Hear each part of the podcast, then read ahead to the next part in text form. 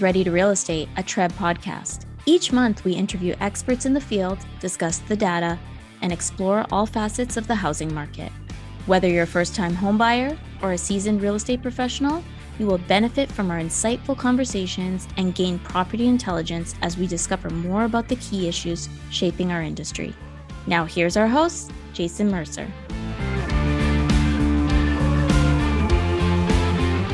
Hello, everyone, and welcome to season four of Ready to Real Estate. I'm your host, Jason Mercer, TREB's Chief Market Analyst. We all know home prices soared during the pandemic, but even though prices have come down in recent months, limited supply means that affordable housing remains out of reach for many.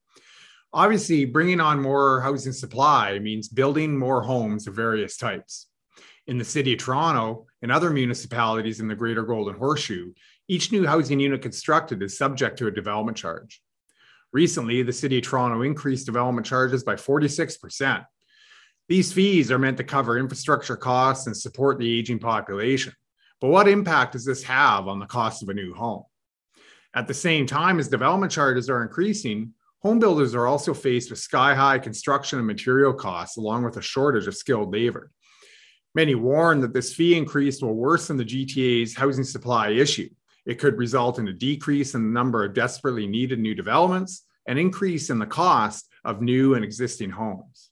To learn more about these issues, I'm joined today by Richard Lyall, president of ResCon. Welcome, Richard. It's great having you on the show today. Great to be here. Thanks, Jason. And I think maybe, I mean, we've done a lot of work together, ResCon and Treb, over the years in terms of you know joint research, and um, you know I took part in a in a, in a forum that that ResCon had uh, during the spring, and I think you know our organizations are aligned on you know the need to have a sustainable supply of housing as the population and economy continues to grow in the GTA and and and broader GGH and even the the province of Ontario. But you know just to make sure, you know some of our our listeners uh, may may not know exactly what uh, what ResCon does. So maybe you can give us sort of a brief introduction of of what your organization does and and and you know who its members are.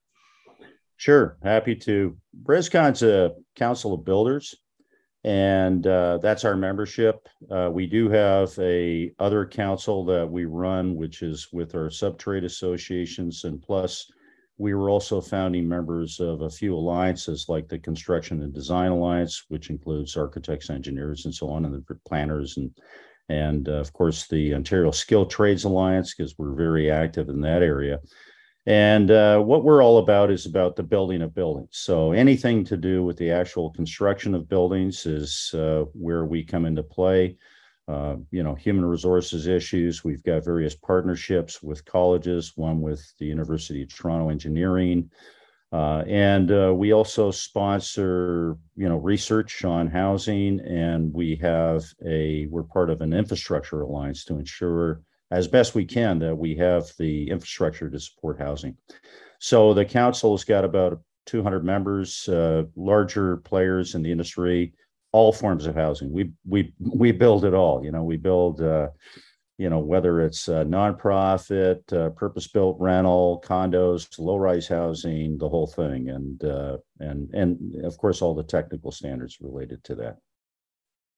Yeah, it's very interesting because really what you're talking about here is, is, is all the inputs that go into you know creating a, a new condominium apartment or a, or a townhome or a single detached home. And you know we did a study a number of years ago at TREB looking at the economic impact of the housing industry uh, in the in the GTA and, and Ontario. And obviously a lot of that impact um, are those sort of local inputs. So you know hundreds of thousands of people uh, um, you know employed in, in some aspect of, of of residential construction, all the people that are employed in in in, in producing those inputs, uh, um, you know, the the various pieces of a home that, that that get that get put together. And so, you know, when we're talking about housing supply and and, and housing as as the number of uh, uh, people and, and households grow in the GTA, I think it's always important to also point out, um, you know, what a huge economic impact um, you know the the housing industry and, and, bringing on new housing supply has um, uh, on our overall regional economy. And a lot of those inputs are very much local,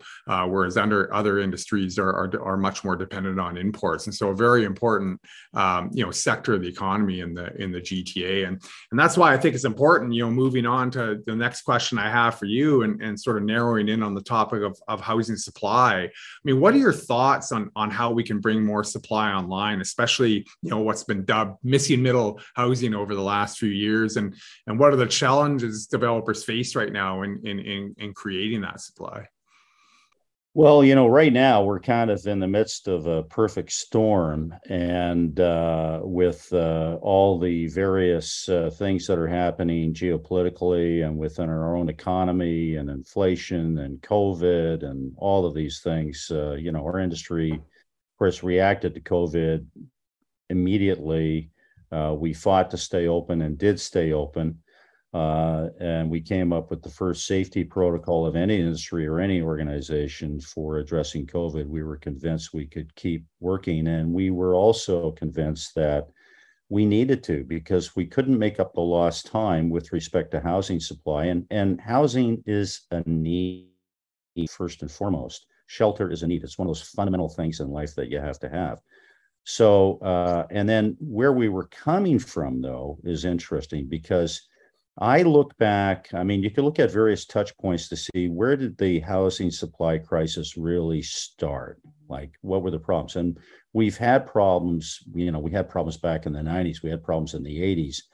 Uh, but really, it started with the advent of growth planning and the, the you know the problem with our growth planning was they dropped the ball on demographics.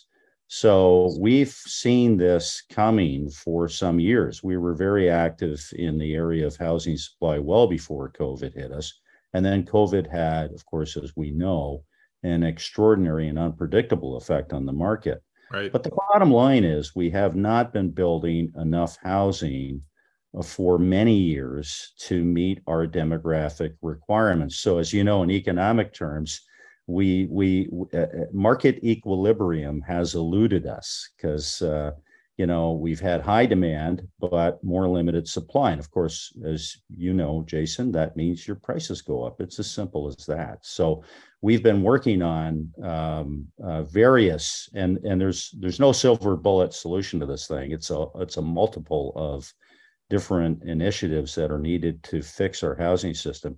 And we've been working on those. We know it can be fixed. We know it's happened in other jurisdictions.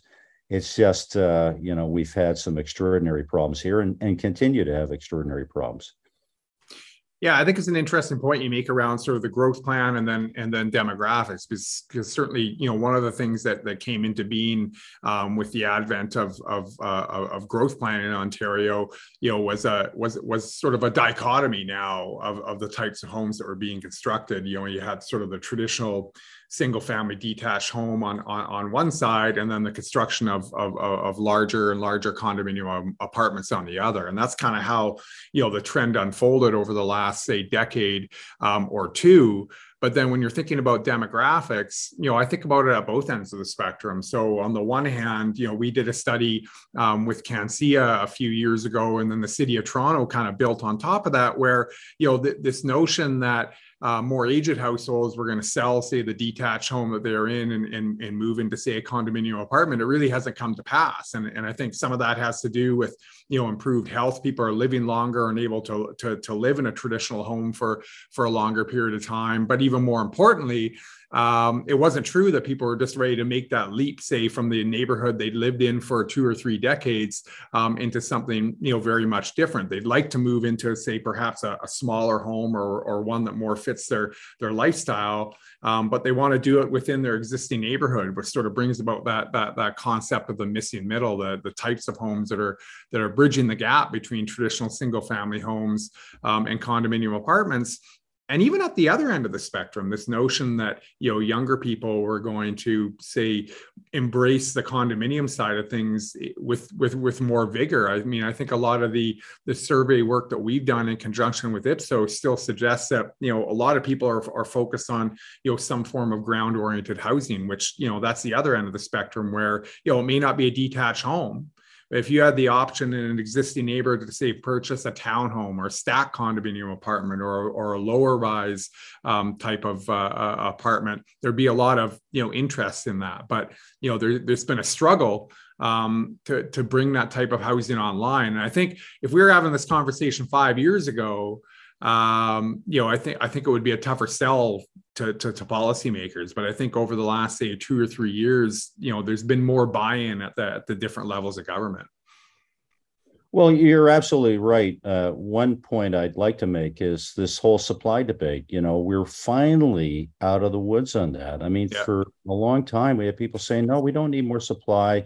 You need to help people with down payments. You need to do this or the other thing, or other programs and policies, which, you know, basically have failed.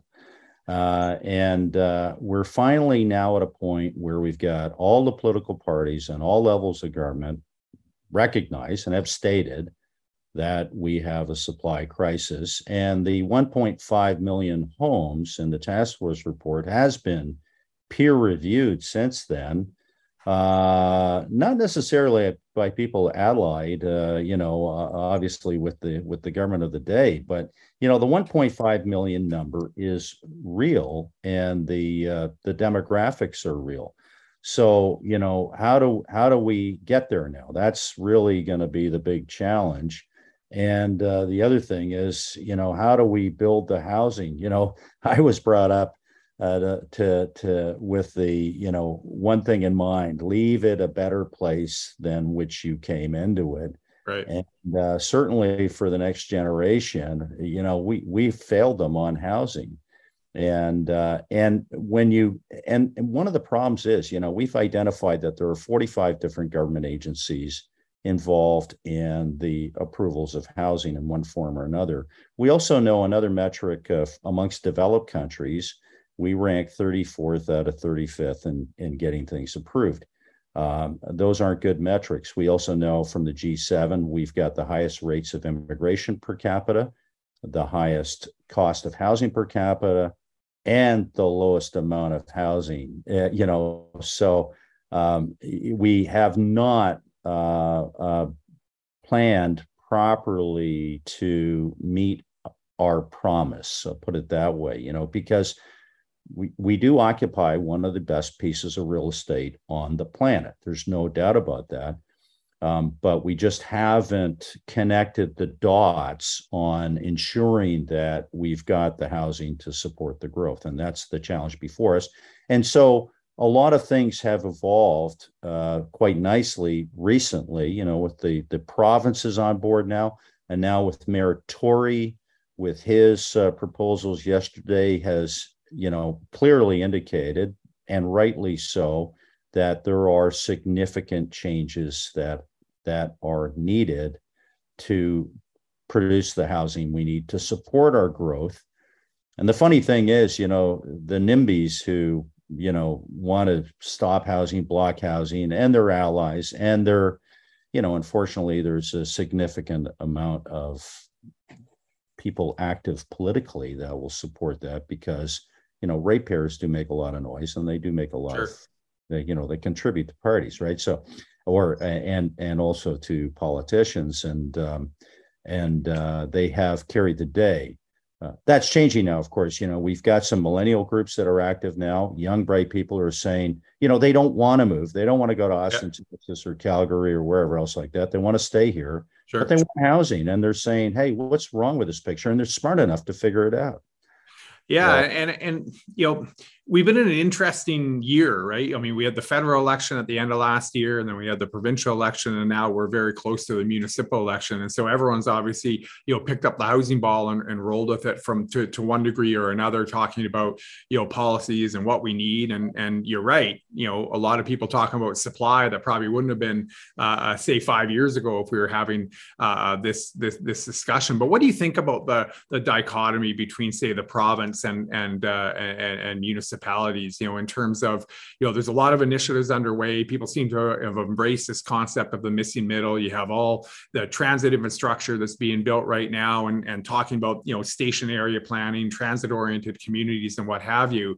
Um, and that's all on the positive side of the ledger. But then on the other side, where we've seen a little bit more debate is that relationship between, say, the province and, and municipalities. We've had debate around municipal zoning orders, um, strong, stronger mayor, um, you know, this type of thing. So, how do you see that unfolding as we move towards the, the municipal election, that kind of provincial municipal relationship? Uh, you know, I think the province, uh, first of all, I mean, the province gets it. You know, they've had, we had the More Housing, More Choice Act, we had the More Housing for Everyone Act, we've got the most recent act, Bill 109. Uh, they've been, uh, you know, you've had those municipal zoning orders quite often at the request of municipalities who can't deal with the problem because yeah. of their political issues. Of course, that gets missed, and you know, the Minister Clark has been attacked for that unfairly, but they they've you know they've done the right thing. Has it been perfect or whatever? No, not necessarily. But by and large, these have been moves in the right direction.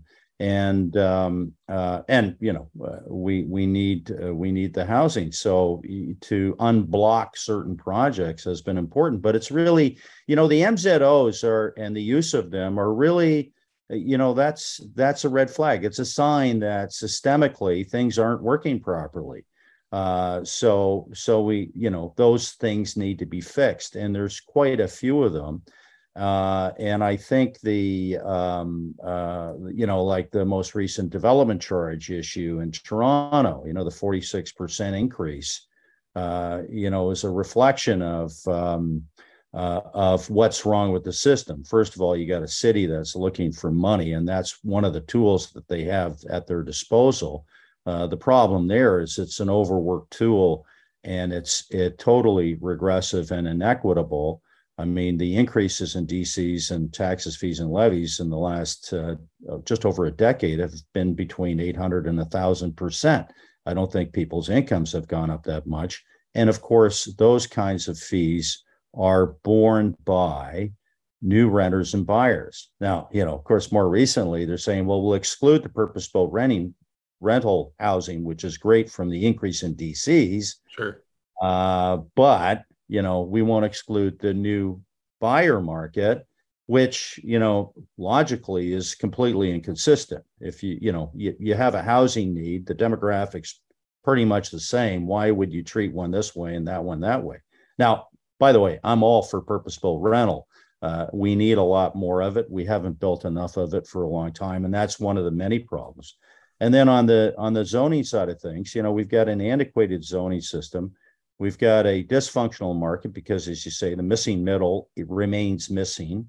Uh, you know, I was on a panel with Paul Bedford, former commissioner of planning in Toronto. I think it was two decades ago, and we were talking about the corridors and avenues. And the, Toronto had already done a number of studies on that, uh, where you really needed as of right zoning along those corridors and avenues to take take advantage of those mass transit uh, um, uh, services that are available there. But what happened? Well, nothing happened. So, and that's where you get back to the the the baby boomer seniors who are not moving out of their houses because another the probably the biggest reason there's no choice yeah. Where are they going to go? You know, Arizona. I mean, some of them have, but you know, the, the the fact is, those six-story buildings with the main floor retail, fruit stands, nice community, nice apartment where you could still have a guest bedroom for kids visiting or whatever else like that. That's downscaled, more amenities and services. That doesn't exist. We haven't been building that stuff. And people say, "Oh, well, you got 260 cranes in the air in Toronto. That's great. You're so successful. Actually, that in itself, too, is a sign of dysfunction because what we've done is we've jammed development into certain areas in the interest of you know preserving these sacrosanct single family neighborhoods which is 70% of the land in toronto and uh, and so what do we have well we've got exurban sprawl now of course mm-hmm. because we've preserved those and we've got lots of high rise. I love high rise. I mean, it's fantastic, and we're very good at it.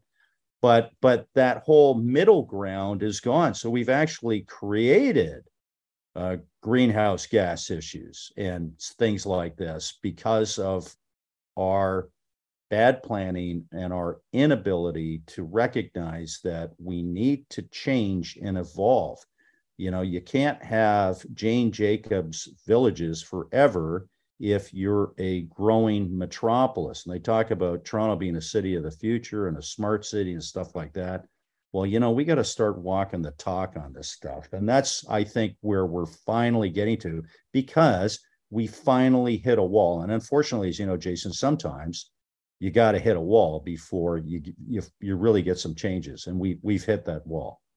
Yeah, and I mean, you know, we did a study in conjunction with Urban Strategies uh, um, a couple of years ago, looking at you know what what are some alternative types of housing um, that could be built in existing neighborhoods that would provide you know some medium density alternatives for for people. And you know, you look through that report, and those options look pretty good. And and you know, when you look at it, you know, outside of sort of that neighborhood construct, you say, well, you know, how could you know people sort of be against this and, and i think there is sort of an educational um, aspect to this to sort of get more people on on side but even moving beyond sort of the missing middle and just thinking about well you know bringing more housing online the 1.5 million you know deficit that we're facing right now in terms of, of homes that we have to that we have to make up. And thinking about development charges and you know the announcement from the city of toronto that we're going to see a, a 46% increase in in in dcs and maybe talk a little bit more on on how that you know impacts housing support uh, affordability and also you know the ability to bring on more supply and and even how effective that is as a revenue generation tool versus you know other options that that, that could be looked at at the at the municipal level or even drilling up to the provincial level as the case may be well, you know, as a revenue generating tool, it can work and has worked so long as the market kept moving up. Uh, of course, when I said, you know, we've hit a wall, uh, you know, those prices are now stalled, right? Uh, yeah. And uh, because of circumstances. So, and it will work to the extent that the market will carry those additional costs, right? Uh, and uh, and I think that uh, one of the problems, of course, with things like DCs and these unit-based costs is they are regressive. They're not income tested they're inequitable because you know when they, you know it's it's always amazed me when people say growth should pay for growth.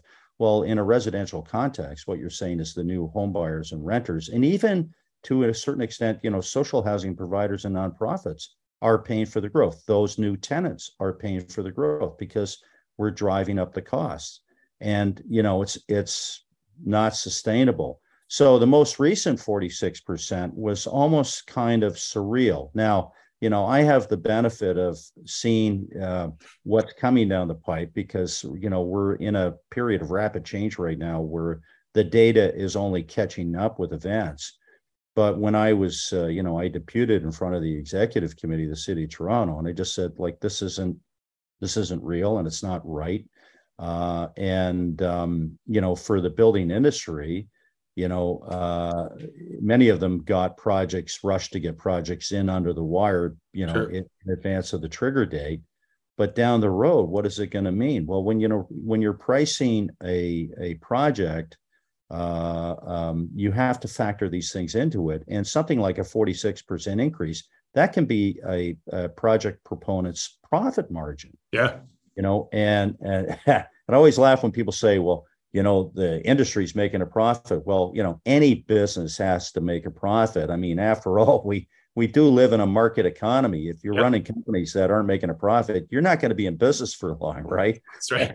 And so you know there's a little problem with our education system there in terms of teaching that you know profit is not a dirty word but you, you've got it you got to make it work. And uh you know, a 46% increase just when, you know, like the industry just came out of some strikes and battles over wage increases. Uh, and, uh, you know, we've got supply chain disruptions, we've got uh, material costs that are all over the place.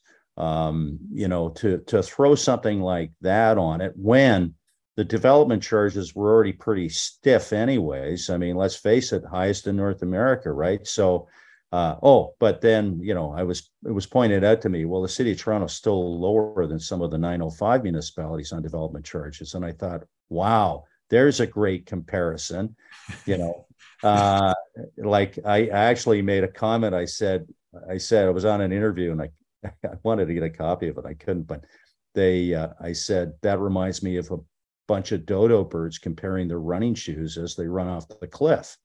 You know, um, you know, like where are we where are we going with this, and who's going to pay for it? And do you realize that the people that will be most affected by this are the ones that are just on the edge of affording that apartment or affording that new unit, and this is going to knock them out because it's a per unit fee. And uh, and growth pays for growth is a perversion of economic development factors, right? Everyone benefits from growth. And in fact, if you if you don't make sure you have the housing, you might not have that growth for long. And then you've got other, you know, this is where, you know, you can see the NIMBYs waking up and saying, hey, my value of my property is going down. Yeah, because there's no growth because you wouldn't allow it, you know, this kind of thing. So it's you've got these circular effects. Yeah. But, but the 46% didn't make sense. And the other municipalities quite often sometimes follow Toronto on this stuff, just like you know the inclusionary zoning. It doesn't make sense. Uh, the way it's set out, inclusionary zoning, in principle, is a good idea, I think, socially, but but you know what they've done there again doesn't make sense because they're saying, well, we're going to make the other um, buyers in this case, because now it looks like they're excluding the renters, which is good. But again, then you run into that logical inconsistency is if you're going to exclude the renters, why wouldn't you exclude the other ones from it? And it doesn't make sense anyways, because again, it's um, you know not income tested and it's uh, it's gonna it's gonna affect projects. And you know, it's the old straw that broke the camel's back. You know, remember I said about this could be the profit line item and then that kills the project so but it's it's this great experiment but you know when you when you come up with uh, proposals like this when municipalities and there's evidence from other jurisdictions that they have already failed and that there's really no point to it but you go ahead anyways then it then it, you're into political smoke and smoke and mirrors right you're announcing and you get these announcements where we're ensuring that we're going to have an amount you know affordable housing and stuff like that. Well, it's just you know it's not true, right? And uh, and then the, my overriding concern there are two things: is uh, one is um, shelter, right? It's it's a it's a need, uh, and uh, a lot of people don't have it right now. And this is Canada. We're supposed to be one of the leading nations in the world, and and we should be we should be. you know, we've got more space than anybody else. We should be housing people properly and yeah, uh, yeah.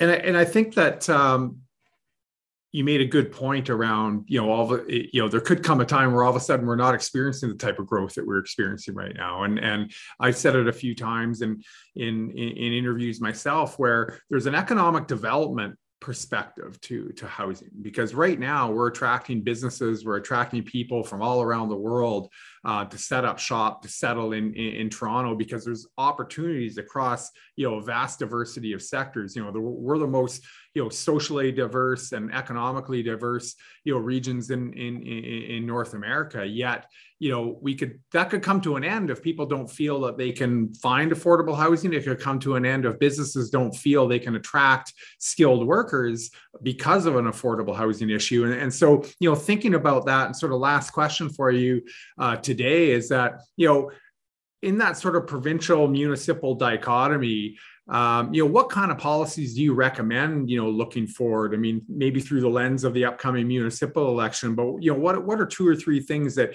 you know you'd like to see uh, policymakers talking about over the next few months and and and hopefully be implemented you know over the next uh, you know political term whether we're talking about the the provincial level or, or municipal level well, you know, I, as I said, I think the province has been, I'll start with the province. I think they've been handling this uh, uh, um, as well as can be handled. It's kind of like grabbing the tiger by the tail, right? Uh, because of the uh, very serious NIMBY opposition and municipal political machinations that uh, have been occurring. I mean, the, the the the entire thing has been a sort of insidious in in some respects but you know the province has really stepped up they get it they've announced these things. They don't want to steamroll over the municipalities, even though the province has the authority to do that through the Planning right. Act. Municipalities are creatures of the province, but they don't want to do that. But on the other hand, you got to make change happen. So it's kind of like it's like jigging for cod. You know, you, you, you got to kind of get them moving and and cajole them and whatever else like that. I don't think there's any mystery that you know in the spring when Minister Clark said the municipalities uh, are vital players in this and they need to get with the program. My words, not his. Right. Uh, and then, of course, they, you know, you had the commitment to 1.5. They got reelected, and then there were various meetings. There's the AMO conference, stuff like that. And then John Tory comes out with his housing uh, proposal, following on the heels of the strong mayor uh, announcement. Interesting timing, right? So, um, and and John Tory's proposals, by and large, I mean, there's some details to get sorted out there, but sure. by and large, are are are um, very good and and and and uh, very supportable, and I'm pleased that he's doing that. So he's going to be running on that. Does it cover everything? No. Uh, you know, like for example, you've still got serious problems with, uh, you know, for example, students' housing. You know, we've right. got a college and university system that does very well off foreign students, but they didn't look to where are these students going to live. For example, so there's issues there.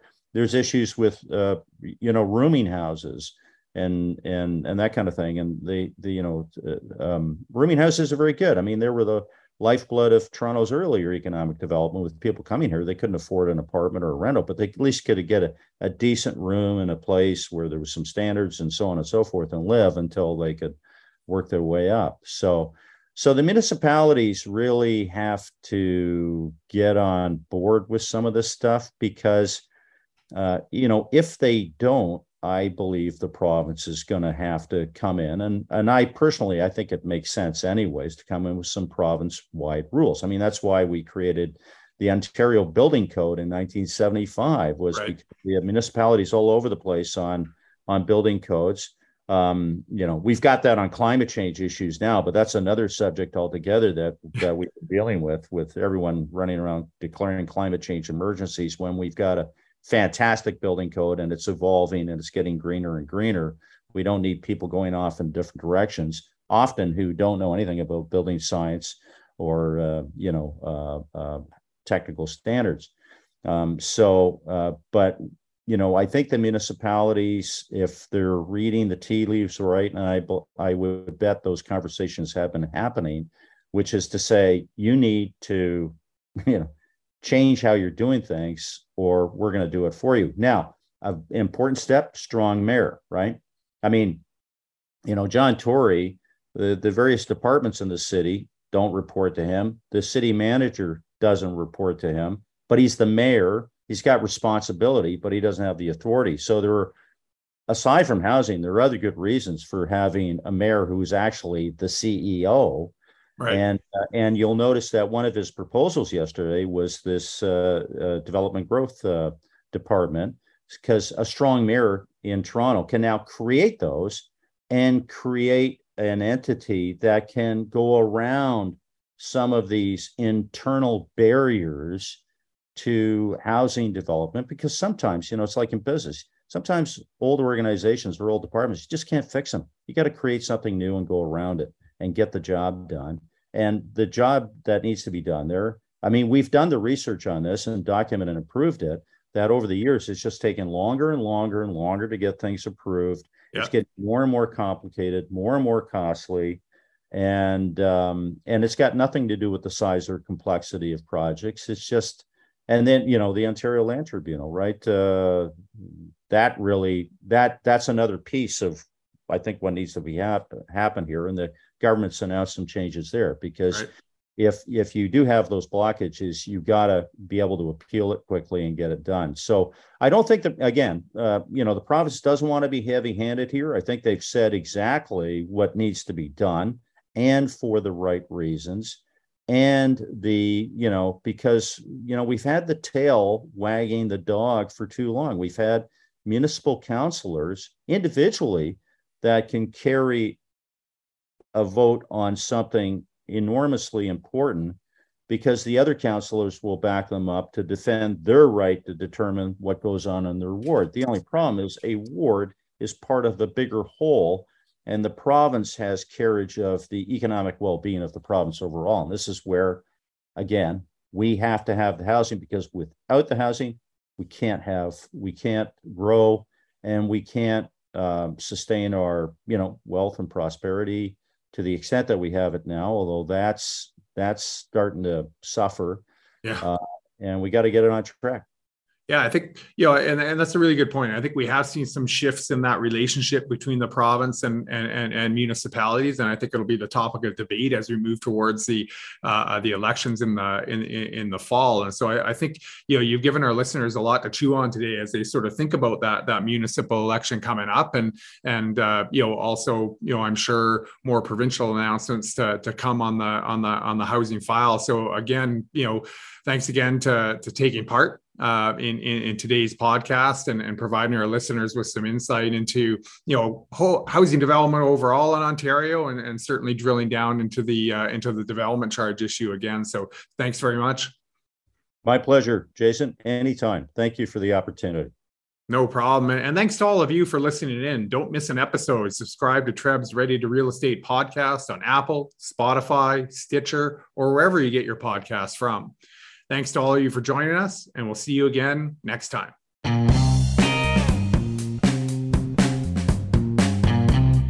That's it for us. Be sure to subscribe to our podcast on Apple, Google, Spotify, or wherever you get your podcasts. Also, don't forget to follow us on social media and visit our website, treb.ca. That's T R R E B.ca to find market insights and more.